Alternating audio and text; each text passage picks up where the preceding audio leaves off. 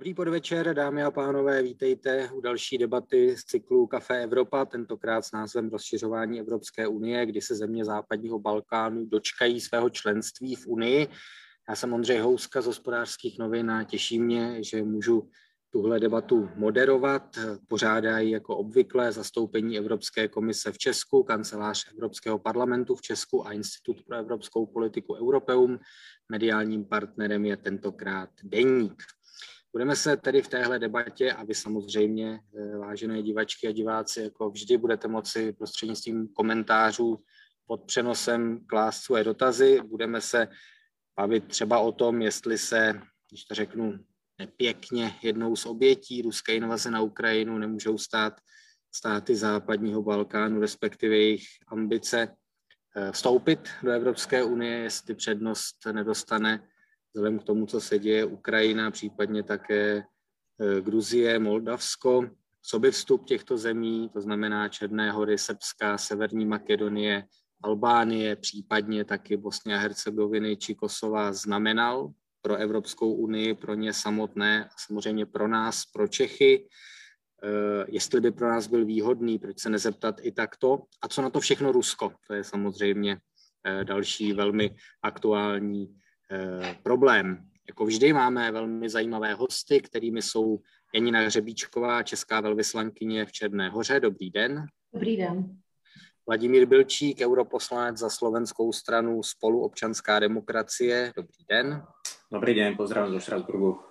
Pro představu, eh, vaše politická strana v Evropském parlamentu je členem frakce EPP, tedy Evropské lidové strany, kam z českých stran patří KDU, ČSL a TOP 09. To pro představu, kam politicky patříte.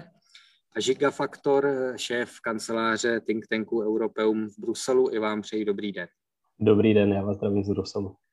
Jak jsem řekl, dámy a pánové, můžete klást svoje dotazy prostřednictvím komentářů pod přenosem. A na úvod dovolte takovou obecnou otázku. Víme, že od posledního rozšíření Evropské unie, to už je skoro 10 let, kdy vstoupilo eh, Chorvatsko.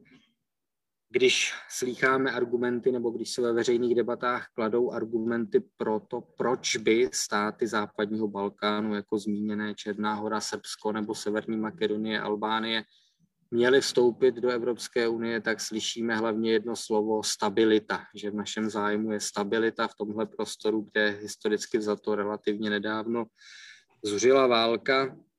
Zeptám se tedy a poprosím o stručnou odpověď na úvod. Je tohle ten důvod, proč si přát z českého pohledu vstup těchto zemí do Evropské unie? Janino Hřebíčková. Děkuju. No, já si nemyslím, že je to pouze stabilita. Stabilita je jenom jeden z, z faktorů. Co je mnohem důležitější než stabilita, nebo stejně tak důležité, je demokratické vládnutí, uznání, respekt, implementace principů právního státu. Je to uznání, implementace fundamentálních svobod, včetně svobody médií a spoustu dalších institucionálních a legálních, vlastně justičních kroků, které Eh, vlastně by ty státy přiblížily nebo je přiblíží členství eh, Evropské unie a tomu hodnotovému systému eh, Evropskou unijní rodiny. Takže důležité je, jak ty státy ukazují v praxi svoji retoriku, svoji deklaraci. Za to jenom takzvaně říkají, že chtějí být součástí Evropského unijního procesu a členy, anebo zda proto opravdu něco v praxi dělají ten první vlastně krůček, který nám dává dobře zvědět, jak to opravdu myslí. Jedním z těch prvních krůčků je jejich slaďování, harmonizace se společnou zahraniční obranou politikou Evropské unie. A tam jsou státy, jako je Černá hora, které působí již po třetí za posledních 13 let, to je stoprocentní. Takže například v tomto ohledu je velice důležité sledovat, jak se ty státy chovají, jakým způsobem v praxi eh, připravují a implementují věci, které jsou důležité pro instituce soudů, prokuratury a zkrátka všech rezortů demokracie. Rozumím, rozumím, o tom se určitě budeme ještě bavit, jak vlastně v praxi jsou ty státy na tom, ale jak byste odpověděla na tu otázku, proč by to měl být náš zájem, aby se tyhle země stali členy Evropské unie, splnili všechno to, o čem jste mluvila. Nemyslím to z hlediska jejich národních zájmů, ale z hlediska našich. Proč je přijmou do unie? Protože oni jsou Evropany. Oni jsou v Evropě. Oni jsou mezi 600 a 1500 kilometrů daleko od našich hranic. Oni mají velmi podobnou historii, oni mají velmi podobnou tradici, oni mají velmi podobné uh, kulturní zázemí jako Češi. A v podstatě my od 92. roku, kdy vlastně Miloševičovi struktury uh, vlastně se násilím snažili uh, jak si uchovat jednotu bývalé Jugoslávie a rozpoutali pět válek, tak vlastně od té doby Česká republika je velmi aktivně přítomna ve všech zemích uh, západního Balkánu a to nejenom finančně a nejenom svými experty a nejenom uh, celkovou nevládní a jinou vlastně příslušností. Ale Evropská unie jako taková spolu se Spojenými státy, Japonskem a Švýcarskem v podstatě investovala do zemí západního Balkánu právě proto, že je brala jako součást Evropy s tím, že oni musí splnit ty určité reformy, které jsme ale museli mi plnit také, takže to není nic vůbec divného ani zvláštního.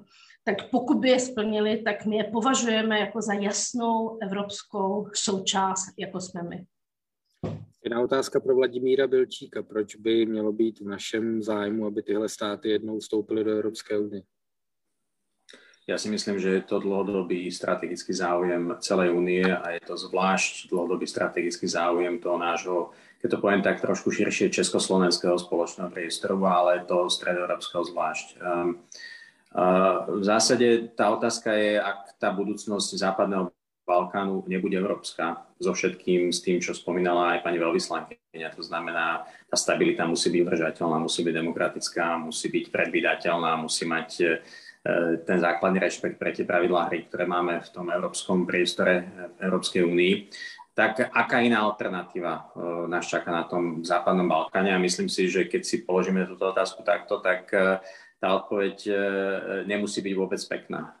Mnohí z nás si pamätajú to dlhé obdobie občianských vojen v priestore bývalej Jugoslávie a, a naozaj to boli krvavé jatky a v zásade viedli e, nielen k obrovskej destabilite a tak povediať posunuli celý ten región o 10 ročia dozadu, ale viedli k množstvu problémov, ktoré sa preliali do toho nášho európskeho priestoru e, vrátane aj, aj mnohých utečencov, ktorí prišli a, a, a samozrejme aj aj mnohých, mnohých, mnohých problémov, ktoré sa preliali eh, do priestorov vtedajšej Európskej únie, čiže tie náklady um, akejkoľvek iné alternatívnej cesty môžu byť veľmi vysoké. Uh, môže tam vzniknúť konflikt. Naozaj uh, ten Balkán je stále súdom s prach, prachom a, a tá rozbuška tam môže kedykoľvek vybuchnúť a to nie je fráza, to je niečo, čo sme zažili len pár desať ročí dozadu. A, a ak nebude tá budúcnosť európska, ona môže byť akákoľvek iná. Dnes e, sú tam veľmi prítomní Rusi, sú tam prítomní Číňania, sú tam prítomní Turci e, a e, jednoducho náš vplyv na ten región, naša schopnosť vplývať na ňo bezpečnostne, ekonomicky, politicky bude oveľa nižšia, pokiaľ tá perspektíva rozšírenia nebude kľúčovou politikou a pokiaľ tá perspektíva rozšírenia sa hlavne nebude posúvať a náplňať. A mám pocit, že momentálne tá vojna, ruský útok na Ukrajinu nám dáva veľkú príležitosť posunúť ten proces rozšírenia aj na Balkáne. Vy ste začali tým, že to rozšírenie stojí, áno, to poslednou krajinou bolo Chorvátsko a medzi tým nám ďalší štát odišiel, Veľký Spojené kráľovstvo. Um, ale my dnes máme v Európe opäť veľmi živú debatu o rozšírení. Uh, jednak v súvislosti samozrejme s Ukrajinou a s východným susedstvom, ale jednak e, posúva sa to aj v iných inštitúciách. Mám veľkú debatu o rozšírenie Severoatlantickej aliancie po rokoch o Švedsko a Fínsko. A mimochodom aj v európskych inštitúciách e, dochádza k pohybom v procese rozšírenia. Ja len spomeniem Chorvátsko, kde máme dnes veľmi akutnú diskusiu o tom, že Chorváti teda majú šancu konečne rozšíriť šengenský priestor, čo mimochodom Mimochodom, my nás mnohých potešilo, ktorí dovolenkujeme priamo v Chorvátsku často každé leto, ale, ale aj e, vstup do eurozóny, e, čo si myslím, že je, že je ďalší dôležitý signál, že ako keby ten európsky projekt sa posúva na Balkán intenzívnejším spôsobom. A toto je aj vhodný signál pre všetkých tých ostatných, ktorí sú v tom regióne, aby sa posunali bližšie k nám a aby sme im v tom pomáhali. Gigafaktor? Tak já tady trošku navážu na to, co už bylo zmíněno mými předřečníky a dostal bych se trošku zpátky právě k té e, bezpečnostní dimenzi. To si myslím, že je určitě potřeba zmínit, protože je to vlastně trend, eh, ve který, eh, který vlastně ve stále větší míře spojuje tu otázku rozšiřování, respektive role Evropské unie v těch našich sousedstvích s tématem bezpečnosti a obrany. Eh, to znamená, že, a teď musím říct především, tedy některé členské státy vidí stabilitu v těchto zemích spíše z toho pohledu bezpečnosti, než právě třeba z otázek spojený právě s demokratizací regionu. A je to, zaprvé to tedy není novinka, která by se začala objevovat eh, teprve s válkou na Ukrajině, ale je to něco, co vlastně vydáme poslední možná i dekádu. A myslím si, že by eh, se nemělo právě zapomínat eh, na tu oblast vlastně která je spíše lidskoprávní na ten proces demokratizace regionu, který stále ještě není ukončen a to bylo právě něco, co vlastně Česká republika sama zažila, čím si sama prošla, máme pořád nějakou historickou paměť, když už není nejnovější s tím přístupovým eh, procesem. A právě i ta kulturní pojítka, ta ekonomická pojítka, myslím, že to jsou oblasti, které nám eh, nepochybně prostě dávají eh, v rámci vlastně Evropské unie Českou republiku do pozice, která by měla být vůči v tom přístupovém procesu vůči západnímu Balkánu co vlastně zaznělo od všech tří našich hostů, je určitě nespochybnitelné, nicméně má to potenciálně další konotace. Já si vzpomínám, že jeden vysoce postavený slovenský diplomat eh, mi jednou říkal, vůbec si neuvědomujeme, co se stane, jestliže k tomu rozšíření v dohledné době dojde, protože pak s značnou mírou pravděpodobností Česko, možná i Slovensko budou čistými pláci do společného evropského rozpočtu, protože najednou se vyhoupnou z hlediska průměru svojí hospodářské výkonnosti v rámci Unie. A to bude obrovská pozvánka pro populisty v obou našich zemích, aby říkali, podívejte se, my jsme v Unii a doplácíme na, nevím, Černohorce, Srby a tak dál. Podobně jako přece řada politiků v Nizozemsku, Švédsku a tak dále tohle říká dneska o nás. Takže e, není to tak, že o tomhle aspektu jednak vůbec nemluvíme na veřejnosti a, a za druhé, že, že tohle nebezpečí tady hrozí. Zeptám se Vladimíra Bilčíka, mluvil jsem o Slovensku a jste tady jediný politik z našich hostů, tak prosím. Ja by som sa toho vôbec nebal. To rozšírenie bolo vždy uh, geopolitickým, strategickým a bezpečnostným rozhodnutím. No tak to bolo aj v prípade našich krajín. To, roz, rozhodnutie rozšírenie sa nerodilo ľahko v 90. rokoch. To, to nebola žiadna romantika, ani žiaden romantický príbeh, bol to veľký boj a bývalé Československo vlastne prvýkrát e, vyjadrilo ten záujem stať sa súčasťou európskych spoločenstiev e, v čase, keď bol zvolený Václav Havel za československého prezidenta. Ešte v decembri 1989, vlastne vtedy išiel prvý list e, na vtedajšieho šéfa Európskej komisie Žaka Delora, a ten proces trval do 2004 roku, čiže nám to trvalo 15 rokov v oveľa priaznivejších geopolitických okolnostiach. A to rozhodnutie bolo v tom čase e, silne bezpečnostne geopoliticky motivované. Najskôr o tom nikto veľmi nechcel premýšľať, potom keď sme videli, čo sa deje s rozpadom Sovietskeho zväzu a, a najmä s vojnou v bývalej Jugoslávii. Paradoxne toto nám dosť pomohlo v tej strednej Európe a, a, a politici na západe urobili to rozhodnutie, že to rozšírenie bude politikou budúcnosti. Najskôr tá debata bola len v pár krajinách, neskôr vlastne to bolo veľké rozšírenie až, až 10 štátov v 2004 roku. Čiže je to a bol to veľmi dynamický vývoj a a tou kľúčovou motiváciou uh, bola, bola stabilita a bezpečnosť na európskom kontinente. Predstavme si, že by sme mali túto vojnu na Ukrajine a ruský útok na Ukrajinu v čase, že by tá únia bola oveľa menšia. Vďaka tomu sme dnes oveľa silnejší. Takže uh, ja viem, že tieto finančné otázky zohrávajú úlohu v debatách európskej politike, ale myslím si, že aj tých väčších skeptikov uh, učí momentálne tá bezpečnostná situácia v Európe, že ten projekt je tu hlavne uh, preto, aby nám pomáhal prežiť takéto ťažké časy a jeho základ je hodnotový, je bezpečnostný a geopolitický. A takto ja vnímam aj to rozšírenie. To znamená, že, že áno, je to nejaká kompletizácia toho spoločného európskeho priestoru. Mimochodom, ten západný Balkán je obkolesený zo všetkých strán mimo toho mora členskými štátmi Európskej únie. E, tam sú štáty smerom na východ, Rumunsko, Bulharsko, smerom na juh je tam Grécko.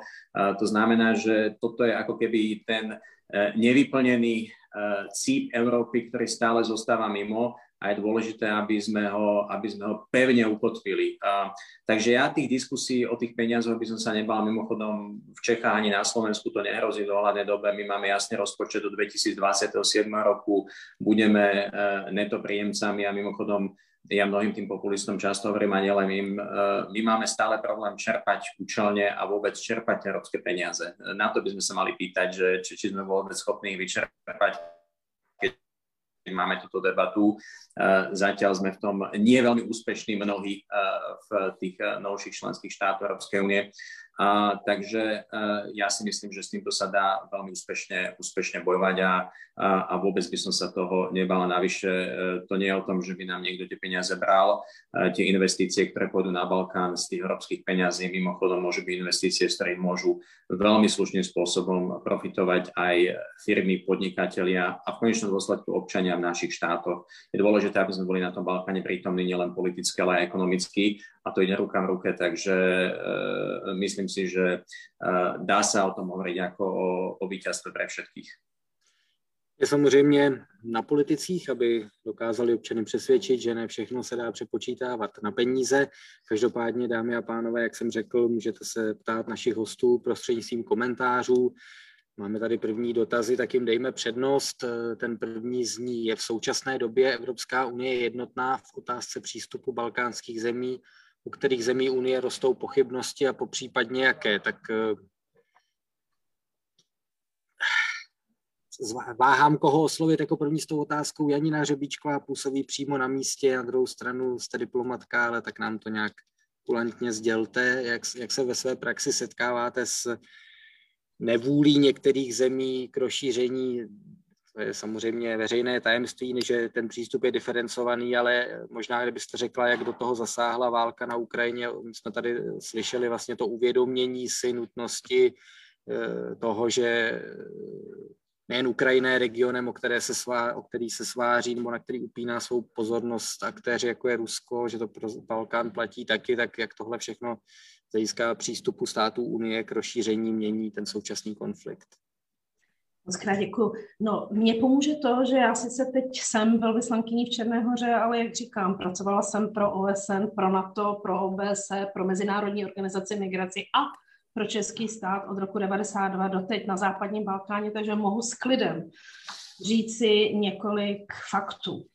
Jeden je, že navzdory jistým nesrovnalostem, což je úplně normální a běžné mezi členskými státy, nejdřív 28 a pak 27, Stále existuje strategický cíl pro všech Western Balkan Six, to znamená pro všech šest zemí západního Balkánu, že oni jsou Evropa, patří do Evropy a chceme je integrovat. Otázka zní, kdy, za jakých okolností a jak moc mají v praxi oni splnit reformy Evropské unijní, které se po nich žádají, nebo jak málo, nebo do jaké míry. To je jiná kapitola.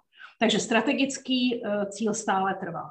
Druhá, druhý fakt je, že agrese Ruska eh, jenom potvrdila to, co my všichni, kteří jsme na Balkáně pracovali skoro 28 let, jsme psali a říkali, a to, že ruský vliv, lépe bych řekla vliv autokratických režimů, z čehož ten Putinův byl nejhorší, a využíval jisté svoje takzvané proxies, v těch zemích západního Balkánu, tak ten, to není žádné tajemství, chtěl rozbít a destruovat uh, zájem a ambici uh, vlád a společností uh, v zemích západního Balkánu směrem k Evropské unii, směrem k západu a směrem k transatlantické spolupráci již 18 let. To, že se zintenzivnil hybridní válka, informační válka, že se velmi, velmi zintenzivnila ze strany Putina v posledních deseti letech eh, v regionu západních Balkánu je také fakt. To všechno způsobovalo, že navzdory tomu, zda někdo si myslel, že bychom nejdřív měli reformovat sami sebe v rámci Evropské unie, zda bychom měli reformovat systém Evropskou unijních institucí a tak dále, nikdy neřekl a nepolevil v tom, že by řekl ne, my nechceme prostě integrovat žádný z těch šesti zemí do, do, do Evropské unie. To se nikdy nestalo. A není tomu ani dnes. Třetí fakt, který bych chtěla uh, jak si tady říct na, ještě, ještě k tomu úvodu, je, že s tou agresí 24. února se změnilo úplně všechno. Nezměnila se jenom bezpečnostní architektura eh, v celém světě tímto, tím, touto okupací a tímto destruktivním vlivem. Nezměnila se jenom přístup nás, které jsme, kteří jsme v centrální, ve střední Evropě a bojíme se více, protože máme vlastní zkušenost na vlastní kůži s okupací eh, autokratických ruských režimů. Ale změnil se i přístup těch takzvaně starých členů, našich partnerů a našich spojenců v Evropské unii, ale i mimo Evropskou unii, jako je třeba Velká Británie, jako je třeba Švýcarsko, jako je třeba Spojené státy, jako je Japonsko a tak dále. A my všichni si uvědomujeme, že toto je v skutku geopolitická situace, která zdaleka ještě není u konce. My do hlavy autokrata eh, typu Putina nevidíme, stejně tak, jako jsme neviděli do hlavy Miloševiče, ani jsme neviděli do hlavy Sadáma Husajna a dalších podobných diktátorských lídrů. A proto, jelikož ta válka je čím dál více destruktivnější, a, či, a protože si uvědomujeme, že v době v 90. letech jsme zažívali podobnou válku, podobné války, jenom 600 až 1200 kilometrů vzdálených od našich hranic, tak si uvědomujeme, že to nebezpečí, je opravdu, opravdu tentokrát reálné, velmi, velmi blízko a to nás nutí říkat našim partnerům na západním Balkáně, prosím vás, urychlete reformy, ukažte sami sobě, ale i nám, že opravdu chcete být součástí naší rodiny. My teď máme mnohem příznivější kontext, ten rezon, to rácio pro přijetí je mnohem, mnohem silnější, protože když to řeknu úplně natvrdo, buď budeme mít před vlastními dveřmi země západního Balkánu, což v podstatě z 90% jsou lidé a způsob jejich života a způsob jejich chování je v podstatě nicméně, víceméně stejný, a budeme podporovat pro evropské vlády, kteří chtějí být součástí západního světa, západních hodnot, demokratických hodnot, demokratického vzdělání, přímého, přímé komunikace, anebo budeme tam chtít mít autokraty, diktátory, fašisty, revizionisty, budeme tam chtít mít nejenom režimy, ale budeme tam s nimi mít i mafie takzvané, které, kterým je úplně lhostejné, zda budou respektovat principy právního státu, ať už se bude jednat o mezinárodní právo, ať už se bude jednat o obchod nebo o cokoliv jiného. Takže takhle ta otázka stojí a proto si myslím, že pokud oni ty reformy splní a budou ukážou, budou demonstrovat, že to myslí vážně, tak je mnohem příznivější kontext dnes než kdykoliv předtím, před 24. únorem, abychom jim členství v Evropské unii nepřiblížili. My jsme se bavili o tom, vy jste to teď znovu zdůraznila, že samozřejmě i ty státy musí plnit eh, řadu, řadu eh, kritérií. A v tomto kontextu další dotaz zní, jak se Unie, Evropská unie staví k blízkým vztahům, které má Čína a Rusko se západním Balkánem, například se Srbskem, čili otázka na to, co v poslední době zaznívá stále častěji Srbsko jako stát, který se odmítá připojit eh, k západním sankcím na Rusko. Zeptám se Žigy Faktora, eh, je tohle něco, co je chápáno prostě v Evropské unii? Víme, že samo Srbsko má svoje vlastní zkušenosti eh, se sankcemi, tradičně má velmi blízko k Rusku. Je tohle něco, co je prostě bráno jako danost, nebo je to nepřijatelné z hlediska členů Evropské unie. Ono to samozřejmě nepřijatelné je, ale uh, troufám si tvrdit, že v současné době i v návaznosti právě na válku na Ukrajině uh, je to kritizováno, ale zatím není úplně asi ideální chvíle toto nějakým způsobem uh, konkrétněji začít řešit. Ona je to dáno dlouhodobě vlastně zahraniční politikou prezidenta, dříve premiéra Alexandra Vučiče, který se tak trochu snaží právě stále balancovat po vzoru možná ještě té bývalé jugoslávské zahraniční politiky mezi Západem a Východem. Samozřejmě v rámci právě toho přístupového procesu a těch podmínek, které musí kandidátské země splňovat, tak je důležitou součástí toho i právě sladění té zahraniční politiky s zahraniční a bezpečnostní politikou Evropské unie. Takže v tomto ohledu je to něco, co dlouhodobě nelze nelze nějakým způsobem přehlížet, ale samozřejmě není to něco naprosto nového. Tam největší problém je asi v tom, že Srbsko je zároveň i tou největší zemí ze, z té šestky západobalkánských zemí a dlouhodobě právě bylo stavěno do té pozice toho vlastně prvního skokana, který by měl překročit ten vlastně práh toho členství v Evropské unii, ale realita je v současné době, a to není jenom vlastně od uh, útoků Ruska na Ukrajinu, ale je to vlastně uh, minimálně 5-6 let, uh, co vlastně Srbsko tak nějak stagnuje v té své pozici.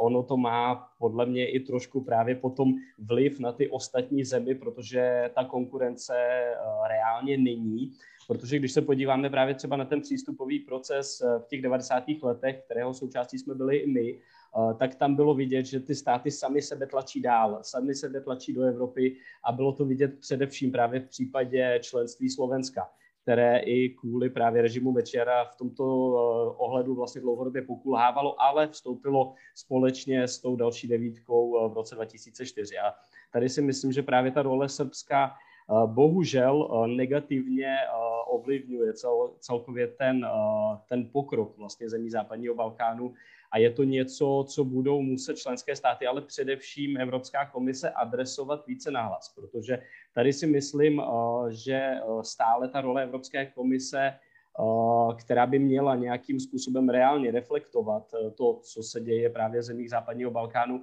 je trošku ležérní. Já si myslím, že by se mělo kritičtěji a více nahlas přistoupit k tomu, jaká situace v Srbsku je. Takže rozhodně je to velký problém a tím, že prostě to je největší země regionu, tak to potom vrhá stín i na ty ostatní země.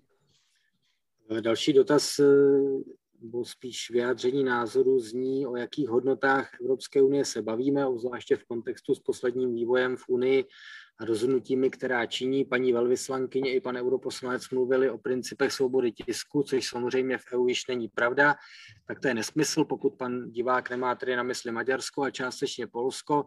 Evropská unie dále porušila nedotknutelnost soukromého vlastnictví, nesmysl v souvislosti se sankcemi. Sankce jsou dělány na Rusko, myslím, no, myslí pan divák na jasném právním základě. EU sankcemi doslova zabíjí vlastní populaci, no tak zatím žijeme, se mi zdá. Bezpečnost Evropské unie v podstatě nemá, nebo bezpečnost Evropská unie v podstatě nemá jak a čím řešit, spolehá na jiné uskupení na NATO má vůbec eh, ještě cenu takové uskupení rozšiřovat. Myslím, že je na čase spíše tento projekt rozpustit a pokud si se nastavit spolupráci v Evropě v nějakých nových mantinelech. Tak můžeme to samozřejmě zkusit navrhnout. Obávám se, že kromě Česka by v takovém novém projektu spolupráce žádný jiný člen nechtěl být, kdyby jsme ho navrhli, ale pojďme si tady z, z tohoto vzít jednu otázku, která se asi dá rozebrat bezpečnost eh, Unie, nemá Unie co řešit a má se spolehat jen a pouze na NATO. To je zajímavé, že v optice eh, té otázky Evropská unie je tím, je tím zlým vůči Rusku a NATO ne. Když už, tak bych čekal, že teda pro tazatele budou stejně zlé oba tyto eh, agresivní pakty, řečeno jazykem Halonovin, ale má Evropská unie západnímu Balkánu skutečně něco, co nabídnout nabídnout z hlediska bezpečnosti, nebo prostě stačí na to, zvlášť když některé ty státy už členy Severoatlantické aliance dneska jsou, tak eh, Evropská unie a bezpečnost eh, na západním Balkáně je to téma Vladimíre Bilčíku. Je to samozrejme veľká téma a. Aj nemám veľmi čo dodať k tomu, ako ste okomentovali tú sériu otázok. A páčilo sa mi to, možno len dodám k tomu, ak niekto chce rozpúšťať tento projekt, tak si to treba sakramensky premyslieť, pretože práve dnes večer nás čaká politická debata. Zajtra hlasujeme o balíku, a veľmi dôležitom legislatívnom balíku, jednom z najdôležitejších tu v Európskom parlamente počas tohto volebného obdobia. Týka sa vlastne cieľov zelenej dohody boja s klimatickou zmenou a celkovej transformácie priemyslu, čo sa dotýka aj československého priestoru v súvislosti s budúcnosťou automobiliek v Čechách na Slovensku. A, takže toto sú veci, ktoré vieme riešiť jedine spoločne a tých vecí, ktoré vieme riešiť jedine spoločne v tom európskom priestore je čoraz viac. A, a netýka sa to len tých hospodárskych záležitostí, týka sa to aj bezpečnosti.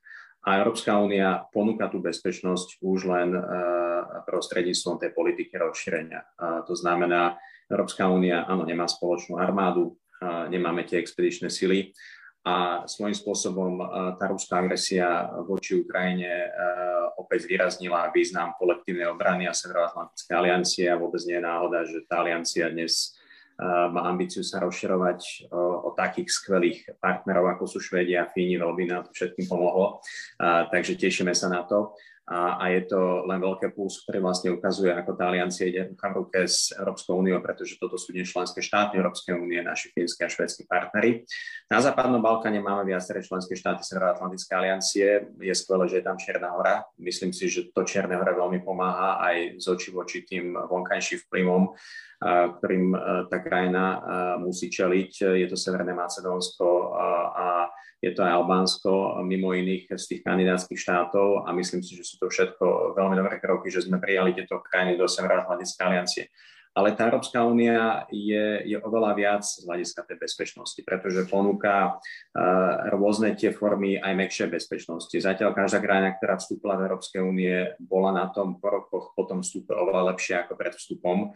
A toto je niečo, čo ponúkame aj tomu západnému Balkánu. To znamená, je tam perspektíva nejakej väčšej ekonomickej, spoločenskej, sociálnej bezpečnosti.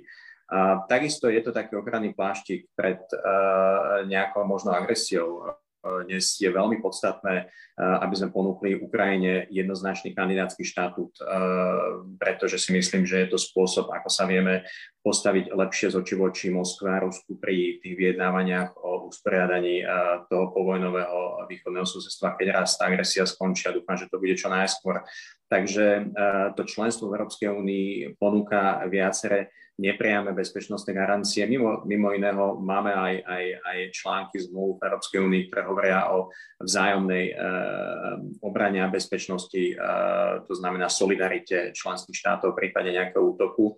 Zatiaľ sme ten útok nezažili na členský štát Európskej únie a myslím si, že jeden z veľkých dôvodov je, že, že každý sa toho obáva, čo by to mohlo znamenať. Takže áno, tie garancie spojené s členstvom Európskej únie podľa mňa sú, sú veľmi veľké a majú obrovskú hodnotu. A uh, mimo iného dnes uh, tá bezpečnosť uh, má aj také tvrdšie formy stále v tom uh, balkánskom priestore, ak to tak môžem povedať, pretože ten Balkán je špecifický a tam je ten možno zásadnejší rozdiel toho stredoeurópskeho priestoru, o čo ťažšie je tá integrácia. A, a to je proste to, že sa stále vysporiadame s minulosťou tých relatívne nedávnych vojen. My dnes máme spoločné európske jednotky v Bosne a Hercegovine. To znamená, tam sú dnes vojačky, vojaci, ktorí tam fungujú pod vlajkou Európskej únie. Budeme mať diskusiu o tom, čo s tým mandátom ďalej. Mimochodom, ten mandát končí v najbližších mesiacoch, takže toto bude zaujímavé. A Európska únia dnes kľúčovým spôsobom zohráva úlohu v snahe e, nájsť dlhodobé riešenie pre vzťah Belehradu s Prištinou.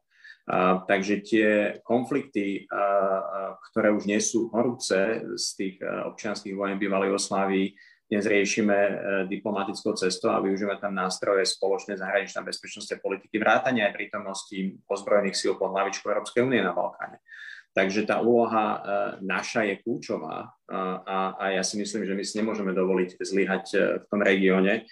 A, a, a potrebujeme uh, dnes na Balkáne ukázať, že Balkán je aj zdrojom úspešných príbehov.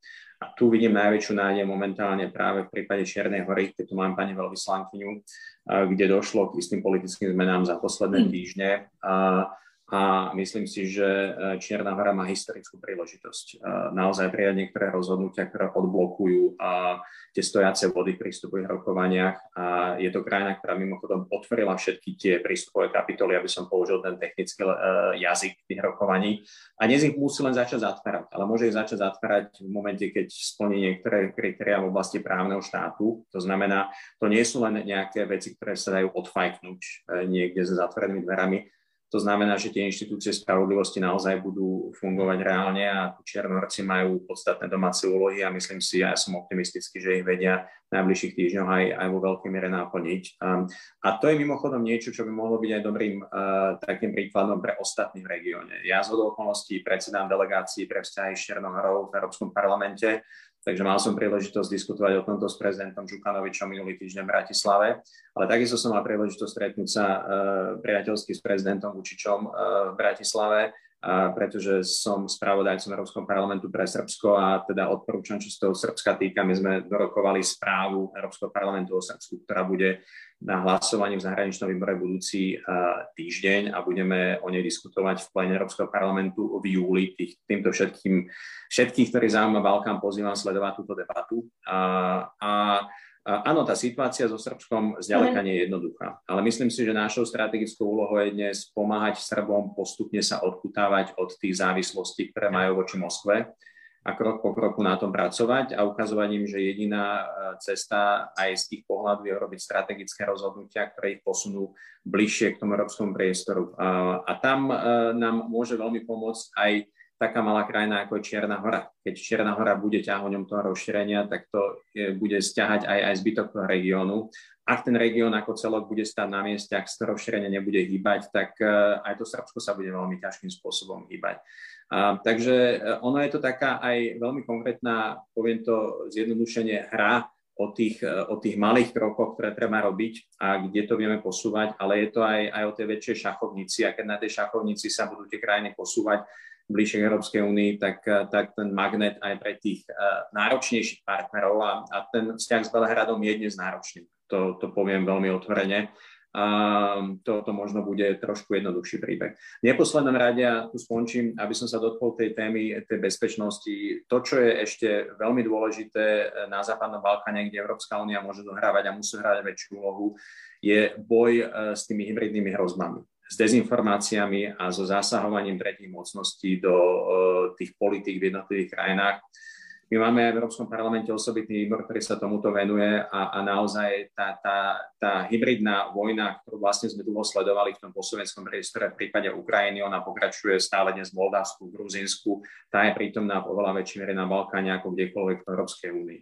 Vidíme to každodenne v mediálnych správach, vidíme to uh, cez rôznych aktérov, ktorí vlastne uh, sú hlasom Moskvy uh, v tom regióne Vidíme to aj prostredníctvom uh, inštitúcií, ktoré by mali plniť iné úlohy, ale plnia žiaľ aj nie úplne dobré politické úlohy, ako je Srbská ortodoxná církev napríklad. Um, to znamená, že, že ten, ten balkánsky priestor je veľmi zložitý a, a práve naša snaha účinne bojovať s dezinformáciami v tom európskom priestore by mohla pomôcť aj západnému Balkánu.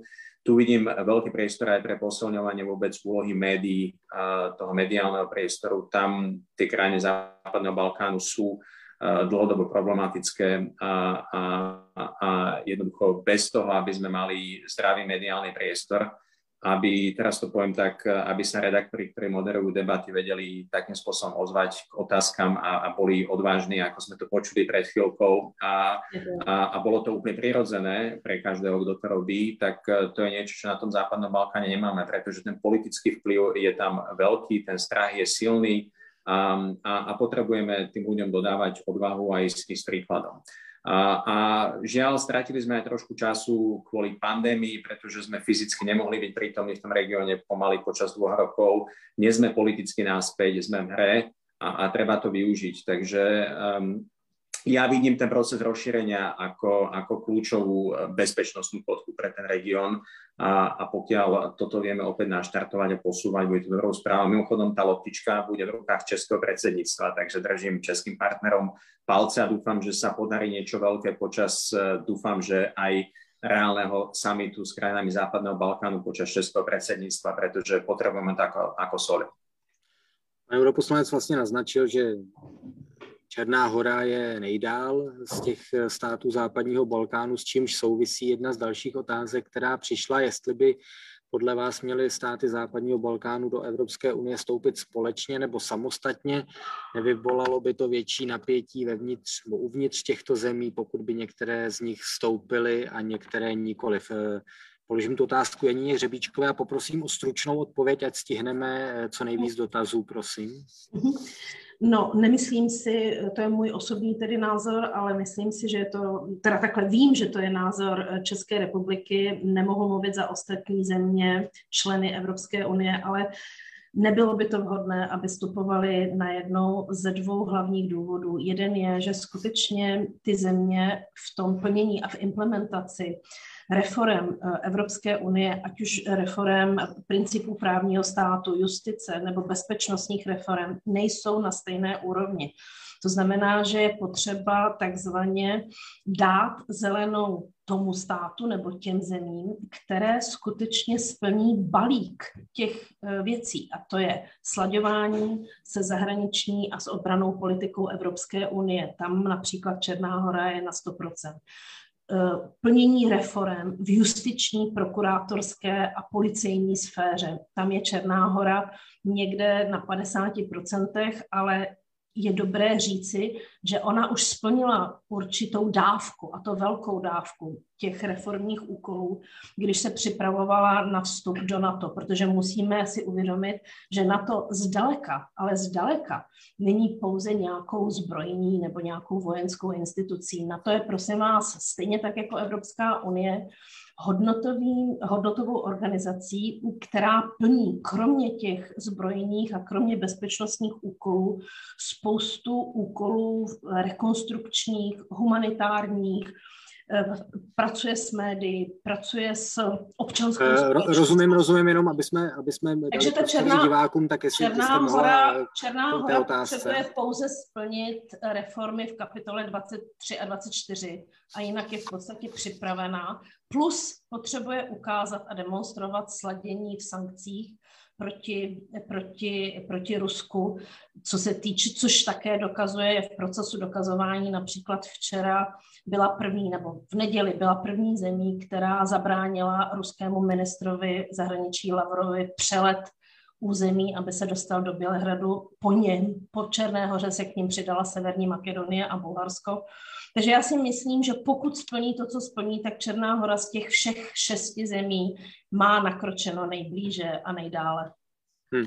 Pak jsou tady dvě otázky, které jsou na podobné téma, s dovolením je spojím. Jedna vlastně mluví o to, únavě, o té takzvané únavě z rozšíření na západě, že jmenuje tady pan tazatel Francii, Nizozemsko a další státy, které tady nejsou příliš nakloněny dalšímu rozšiřování. A ta, ten druhý dotaz uh, se týká toho, jestli je podle vás Unie na, na další rozšíření institucionálně připravená, jestli by nebylo nejlépe, jestli by nebylo potřeba nejprve proměnit samotné vnitřní fungování Unie před eh, rozšířením o státy západního Balkánu, takže to máme eh, deepening a widening, opět, eh, opět ty debaty. Zeptám se Žigi Faktora, tentokrát francouzský prezident Emmanuel Macron konec konců nedávno dvakrát mluvil o vzniku jakéhosi politického společenství, to znamená prstence zemí, nebo jak to říct, kolem Unie, které by nemusely být nutně členy Evropské unie, ale požívali by některých výhod a plnili některé povinnosti související s členstvím, ale ne stoprocentně. Podle někoho by to usnadnilo jejich vstup, podle kritiků je to jenom záminka, jak vlastně se vyhnout tomu rozšiřování. Takže co vy si myslíte o téhle variantě a e, potřebuje tedy Unie nějakou reformu, než, než nějaké další země přijme a taky apeluju na stručnost. Mm-hmm, dobře, já se pokusím co nejrychleji. A nejdříve bych se tedy dostal k tady tomu nápadu prezidenta Macrona. On potom podobný nápad přišel i ze strany vlastně uh, Charlesa Michela uh, o nějaké politické nebo geopolitické uh, unii platformě. Uh, já si myslím, že těch nástrojů, orgánů my v současné době máme dostatek že tady netřeba úplně vymýšlet na novo nějaký nový systém toho, jak bychom mohli vlastně zajistit právě nejenom tu bezpečnost, ale právě nějakou demokratickou konsolidaci v našich sousedstvích. Takže k tomu bych byl spíše specifit, nebo skeptický.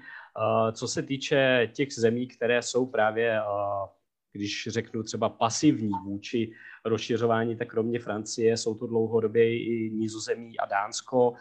Tam nelze očekávat úplně nějaký drastický obrat, ale samozřejmě většina z těchto zemí si zakládá na tom, že země západního Balkánu prostě musí splňovat uh, ty podmínky, které už jsme tady několikrát uh, vlastně zmiňovali. A je to dost rozdílné oproti tomu, co vidíme třeba v dnešní době nebo v posledních dvou letech s vetem Bulharska vůči Severní Makedonii, které je založeno čistě na bilaterálních vlastně národnostních sporech a které do toho rozšiřovacího procesu nepatří. Takže eh, k tady tomu eh, vlastně eh, k té pasivitě vůči rozšiřování je to opravdu několik zemí, několik málo zemí a bohužel to prodlužuje nebo vlastně dává proces rozšiřování do nějaké pozice, kdy vlastně se nic moc neděje.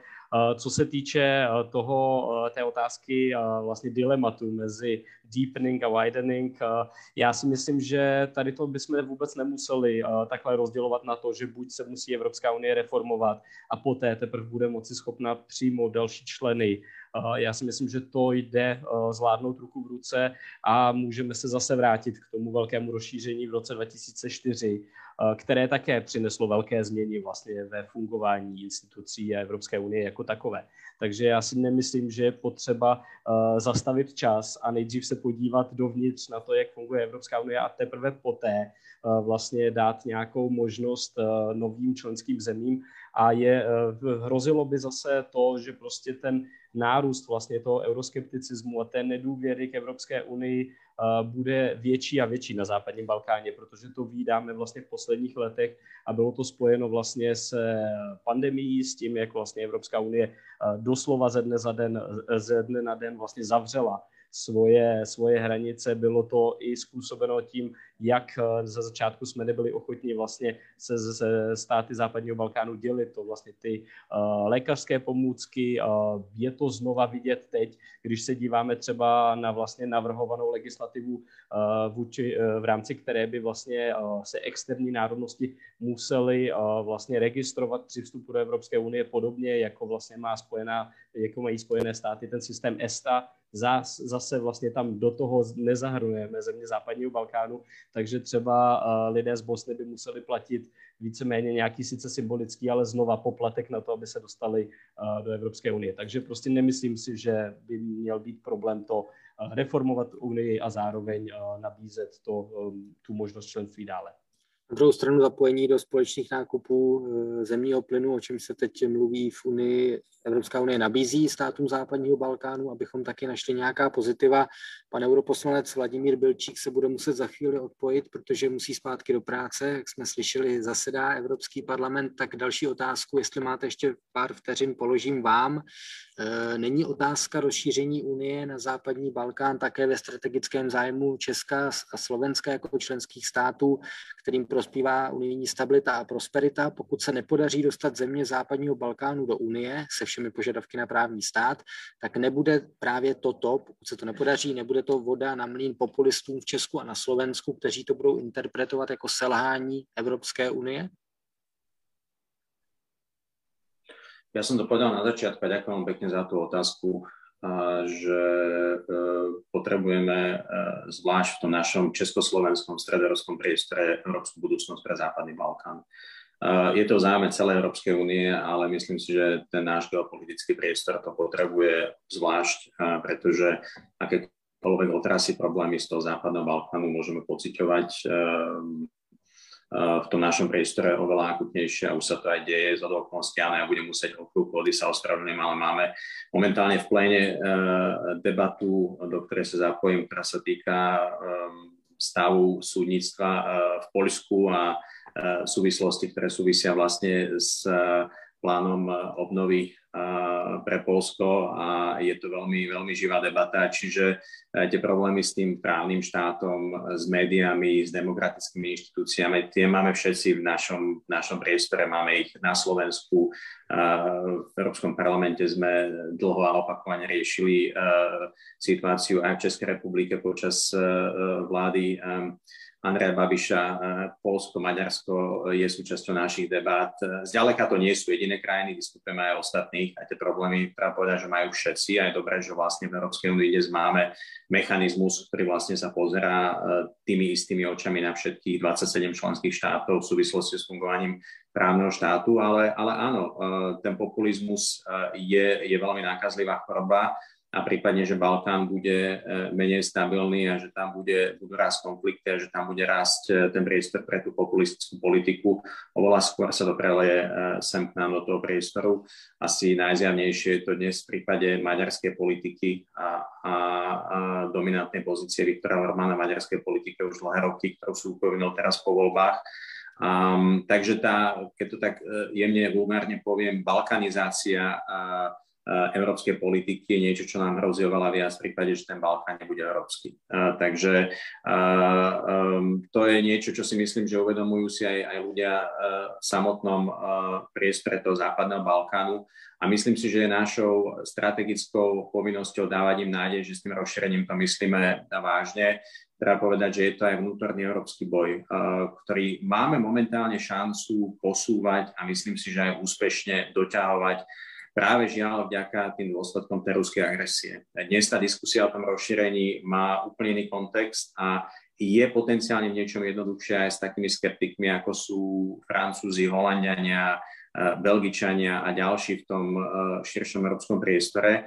A ja hovorím, že momentálne máme niekoľko mesiacov strategickú príležitosť posnúť niektoré rozhodnutia veci na Západnom Balkáne ak sa nám nepodarí do konca tohto mesiaca odblokovať eh, prístupové rokovania zo Skopia a Tyranov, čo je niečo, čo sme tu ešte nespomenuli, ale ja to musím spomenúť, lebo to je, to je podľa mňa obrovské nešťastie a je to niečo, kde sa my sami v Európskej únii strieľame do uh, našich strategických nôh a je to voda na mlyn aj ruským vplyvom a iným nekalým vplyvom v tom regióne. Ak by sme naštartovali tie rokovania, tak opäť tá hra je oveľa širšia. Rokujeme aj so Severným Macedónskom, aj s Albánskom. Je to opäť mimochodom niečo, čo vytvára aj úplne iné e, prostredia, tlak na e, ťažký vzťah s Belehradom, a ak by sa to podarilo. Takže ja verím, že ešte to, tá skulinka nádeje tu je, ale, ale naozaj ten bilaterálny spor medzi Bulharskom a Severným Macedónskom je, je čoraz hlbší. Uh, takže verím v to, že sa to dá prekonať, ale, ale nie som momentálne najväčší optimista. Ak sa to nepodarí, tak potom potrebujeme pracovať všade tam, kde môžeme a dnes vidím tu Čiernu horu ako potenciálny svetlý príklad. A, naozaj my dnes nepotrebujeme riešiť e, zmeny, zmeny inštitúcií um, na to, aby sme prihali Čiernu horu po odchode Spojeného kráľovstva. Uh, čiže čiže uh, myslím si, že verím, že, že, že vieme priniesť nejaké dobré správy na ten západný Balkán. A mimochodom tu opäť sa vrátim k tej kľúčovej úlohe toho českého, toho českého predsedníctva. Ja si myslím, že to české predsedníctvo e, v Rade Európskej únie môže byť historickým predsedníctvom pre ako keby znovu naštartovanie toho procesu rozšírenia na západnom Balkáne. Dlho sme ten proces e, mali zaseknutý, zamrznutý, a, a je šanca, myslím si, že do toho obdobia decembra, záveru toho českého predsedníctva, prijať niektoré rozhodnutia, ktoré, ktoré ukážu, že to rozšírenie žije. A e, my z Európskeho parlamentu samozrejme budeme podporovať, sme zástancovia medzi, spomedzi tých inštitúcií to rozšírenia najhlasnejším spôsobom a potrebujeme priniesť do toho členské štáty a samozrejme pracovať aj s komisiou, takže to je asi taký môj odkaz predtým, než e, sa rozlúčim a pôjdem do pléna, ale ďakujem vám pekne za túto príležitosť. Veľmi rád som videl aj pani veľvyslankyňu, pozdravujem do Podgorice a aj Žigu Faktora, pozdravujem do Bruselu a samozrejme Ondřeja Housku pozdravujem do Prahy a budem sa tešiť niekedy na budúce, takže vďaka. Děkujeme, pane europoslanče, moc krát za účast. To byl Vladimír Bílčík ze slovenské strany spolu občanská demokracie. Užijte si debatu o právním státě v Polsku. Pěkný večer. Pěkný večer. My budeme eh, pokračovat s dovolením otázkou, eh, kterou položím Janíně Hřebíčkové. Zní, Jak případné vytvoření v uvozovkách mini Schengenu mezi Srbskem, Severní Makedonií a Albánií ovlivní nebo může ovlivnit rozšíření Evropské unie o státy západního Balkánu? No, to je otázka, na které já vlastně na tom tématu pracuji usilovně již šest měsíců, ještě v době, když jsem byla zvláštní zmocněnkyní ministra zahraničních věcí pro západní Balkán a teď, kdy je toto téma pod názvem Open Balkans velmi aktuální. Řeknu to takhle. Eh, tento projekt podle mého názoru je dobrý pouze pro ty země západního Balkánu, které jsou velmi, velmi daleko od integračního a přístupového procesu Evropské unie, kde jsou na desetitisíce úkolů, které mají ty státy plnit v reformním procesu, aby se postupně krok po kroce přibližovaly k členství. Eh, ty státy, které jsou již dál, to znamená otevřely kapitoly, budou zavírat kapitoly, ty, ty země, ty vlády jejich mají nakročeno, aby využili stávající mechanismy, jako je RCC, jako je berlínský proces, jako je CEFTA a tak dále, mají jasně a, pravi, a velice uh, jakoby jasnou stanovenou strukturu a scénář, a peníze a rozpočet a mantinely a rámce stanovené Evropskou unii a vědí, v jakých rámcích, v jakých hranicích se pohybují je to bezpečné, je to právní, je to legální a oni vědí, že když toto splní, mohou pokročit, když toto nesplní, nepokročí. Open Balkans je velmi neznámá, prázdná nádoba, která nemá žádný rámec, nemáme dostatečně informací o tom, co nabízí, nemáme dostatečný dostatečné informace o výzvách, které jsou jak politické, tak ekonomické, ale také bezpečnostní. A když říkám bezpečnostní, tak to nejsou jenom výzvy bezpečnosti v otázce stability režimu a vládnoucí garnitur, ale v otázce zdraví. Není vůbec nikde zaznamenáno, když budou bez pravidel Evropské unie putovat potraviny sem a tam a tam a sem v šedé ekonomice, zda budou kontrolovány, kým budou kontrolovány, zda se nepřenos, nebudou přenášeny infekce a tak dále a tak dále. Těch, nezodpovědných otá- těch nezodpovězených pardon, otázek je řada.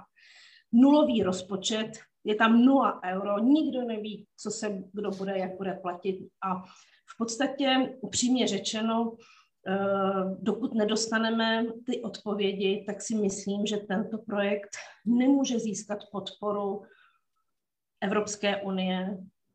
A pokud by všech šest zemí západního Balkánu chtělo do tohoto projektu jít, tak jim nikdo nebude bránit. Pokud ale by to měl být projekt jenom pro jednu zemi nebo pro dvě s největším trhem, a s velice nejasnými právními, lidskoprávními, ekonomickými, bezpečnostními parametry, tak si myslím, že ty ostatní země, například Černá hora, do toho nebudou chtít jít. A bude jenom otázka toho, zda se Evropská unie a hlavně státy, jako je Francie a Německo, které do této chvíle nejvíce podporovaly ty stávající Evropskou unijní mechanismy a ta pravidla, pokud oni by couvli takzvaně a řekli by si, dobrá, potom by to byl asi znak politický, že vlastně otázka opravdového rozšíření a opravdového vstupu do Evropské unie přestala být aktuální, ale to si troufám doufat, že tomu tak nebude. Hmm.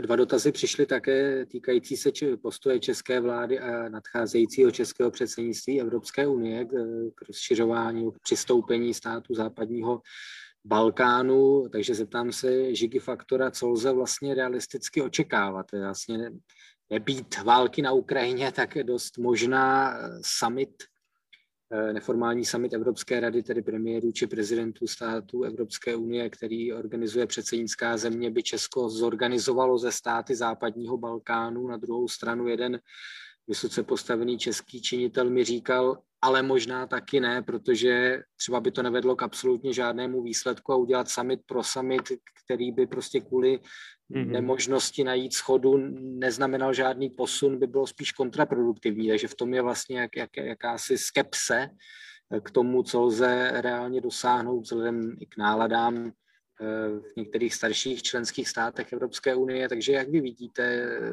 možnosti nebo co čekáte od českého předsednictví Unie? Já jsem eh, moc rád, že ta otázka přišla na mě, protože si dovolí být trošku kritičtější, především právě k tomu, eh, co se plánuje či neplánuje během českého předsednictví.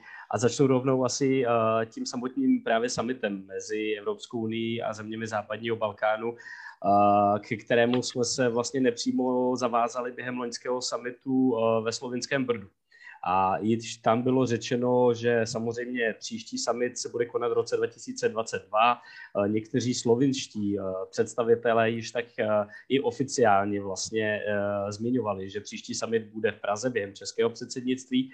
A samozřejmě nám do toho skočila válka na Ukrajině, která naprosto zamíchala plány vlastně českého předsednictví, ale je pro mě trošku zklamáním to, že vlastně, když se podíváme na ten efekt směrem k západnímu Balkánu a to, co vlastně válka na Ukrajině západnímu Balkánu přinesla, tak je zatím spíše nulový, alespoň na té praktické úrovni.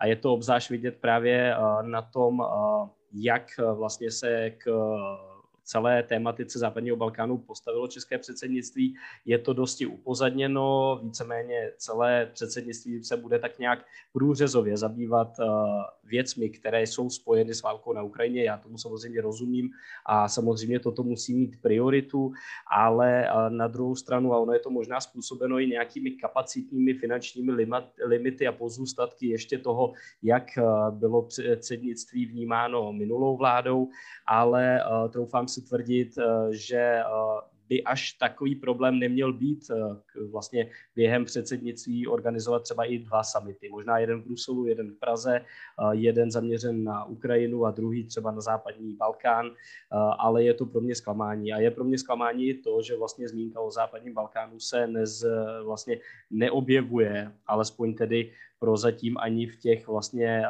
politických prioritách českého předsednictví. Takže myslím si, že je tam obrovská příležitost. My jsme se to dneska několikrát bavili, je to nejen spojené vlastně s novou vládou v Černé hoře, ale obecně vlastně s takovým tím oživením vůbec diskuzí o tématice rozšiřování a bojím se toho, aby jsme tu příležitost nezaspali a aby to nebylo i uh, nějakým způsobem právě na tom české předsednictví, že, že dáme západní Balkán bohužel stranou.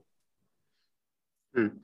E, další dotaz míří na paní velvyslankyni, která eh, říká, cituje pan, pan divák, že Evropská unie je hodnotový projekt. Existuje pak tedy nějaká historicky daná hranice, za kterou se unie už nemůže šířit?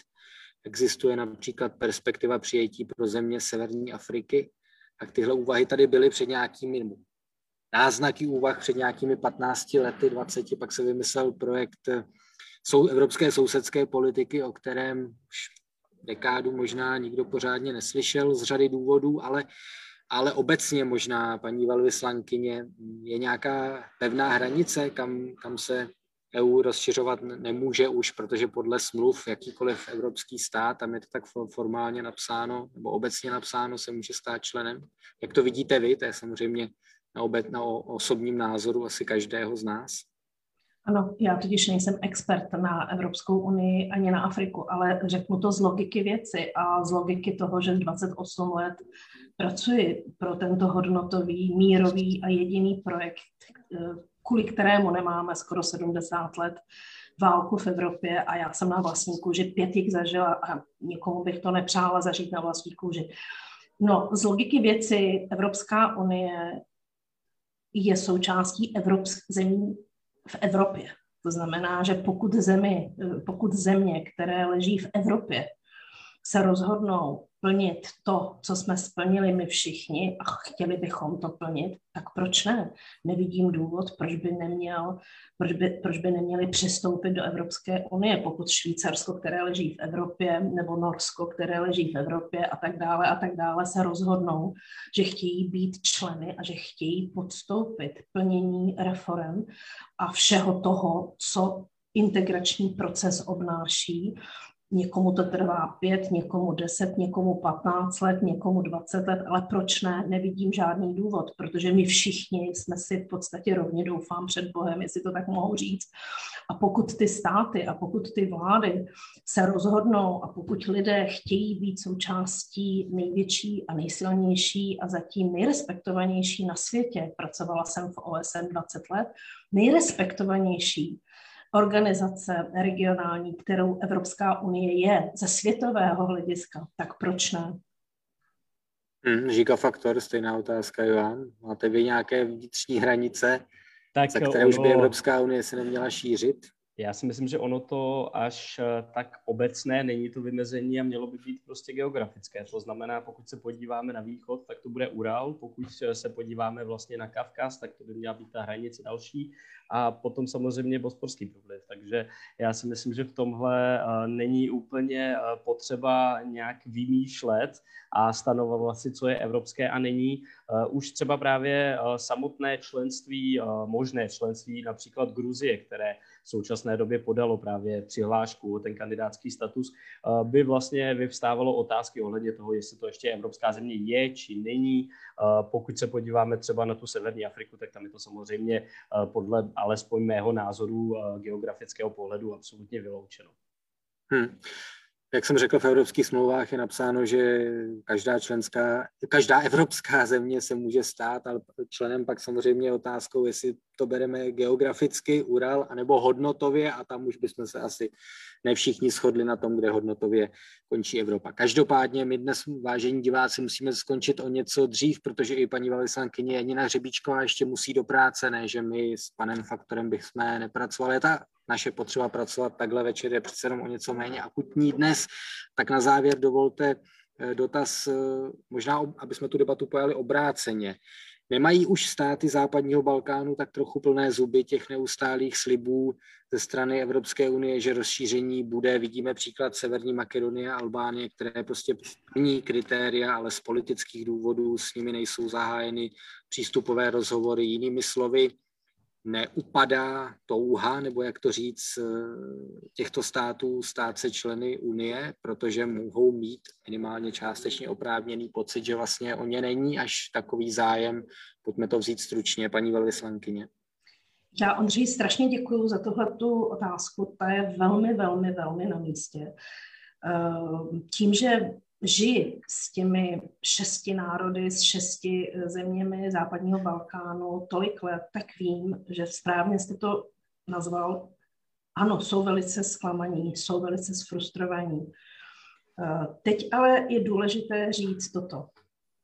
Eh, aby Severní Makedonie, to, že Severní Makedonie udělala historický průlom, průlom a s Řeckem po 27 letech těžkých negociací, došla tam, kam došla a domluvili se na jméno, je samozřejmě díky řecké a díky severomakedonské vládě a společnosti, ale také díky Evropské unii a Spojeným státům a celý balík těchto negociátorů došlo k tomuto zdárnému výsledku.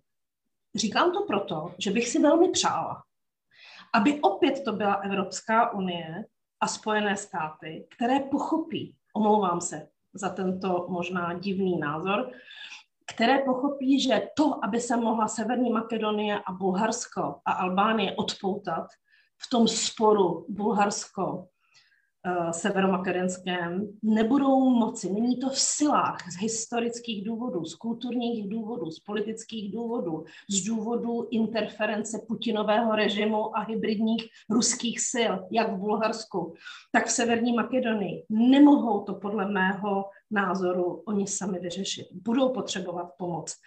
A tam, pokud jim pomůžeme, a myslím si, že je na čase, že je teda high time, opravdu je na čase jim pomoci, tak potom si myslím, že uvidíme veliký průlom na straně Severní Makedonie a Albánie. Ale Černá hora teď v, roz, teď v této chvíli vlastně nepotřebuje žádný průlom, nepotřebuje žádnou pomoc, protože záleží teď jenom na nich pokud oni nesplní ty reformy a pokud oni neukáží, že s ruským vlivem, který je přes srbskou a ruskou církev, velmi, velmi značný. To je vlastně stát ve státě, dovolíte mi li to takto říct. Pokud se s tím oni sami nebudou umět poprat, tak potom my jim nemůžeme pomoct. Ale pokud by oni všechno splnili, a my bychom je stejně neupgradeovali, to znamená, stejně bychom je nepo, neposunuli v tom přístupovém procesu, tak si myslím, že ztratí Evropská unie i Spojené státy kredibilitu ve všech šesti zemích západního Balkánu. Gigafaktor? Já nemůžu než souhlasit s paní velvyslankyní a ono už vlastně, já jsem... Než nesouhlasit. Než, než nesouhlasit, pardon, ano. Máte pravdu, teďko jste mě zaskočil. Tak abych se ještě vrátil k tomu, ano, vlastně já už jsem to zmiňoval předtím v té předchozí otázce, že vlastně ta frustrace z toho, jak vlastně Evropská unie nahlíží na země západního Balkánu roste. Je to podloženo spoustu průzkumů a vlastně především v Srbsku, ale tak stejně i v Severní Makedonii, vidíme to i v Černé hoře, že ta důvěra v Evropskou unii postupem eh, klesá. Eh, a samozřejmě ono i eh, klesá ta reálná naděje, alespoň jakoby v očích západobalkánských občanů toho členství. A je opravdu potřeba, aby jsme k tomu přistoupili tak, že pokud přesně ty kandidátské země splní ty svoje domácí úkoly, tak my splníme to, co vlastně jsme jim slibovali. A tady je především, já bych tady možná citoval eh, bývalého ministra zahraničí Severní Makedonie Nikolu Dimitrova, který eh, velice často zmiňoval, vy nevíte, jak to tam venku vypadá, jak, jak to vypadá za těmi zdmi. Je tady zima a ten chlad přichází z východu. A my eh, bychom se k tomuto měli postavit a být vlastně tím aktérem, který dokáže právě nabídnout evropskou perspektivu a nejenom tu myšlenku, ale i reálnou evropskou perspektivu. Vidíme, jak k tomu dokáže přispět nebo nepřispět i nadcházející české předsednictví Evropské unie. O něm bude konec konců další debata z cyklu Café Evropa, která se, teď, která se už uskuteční eh, osobně, nejenom takto online eh, termín upřímně si z hlavy nepamatuju, ale vyvážení diváci si to jistě najdete na, na webu Café Evropa nebo na Facebooku. Café Evropa dnes moc děkuji za účast našim hostům, kterými byli europoslanec Vladimír Bilčík, který se musel odpojit, česká velvyslankyně v Černé hoře Janina Hřebíčková. Díky a pěkný večer.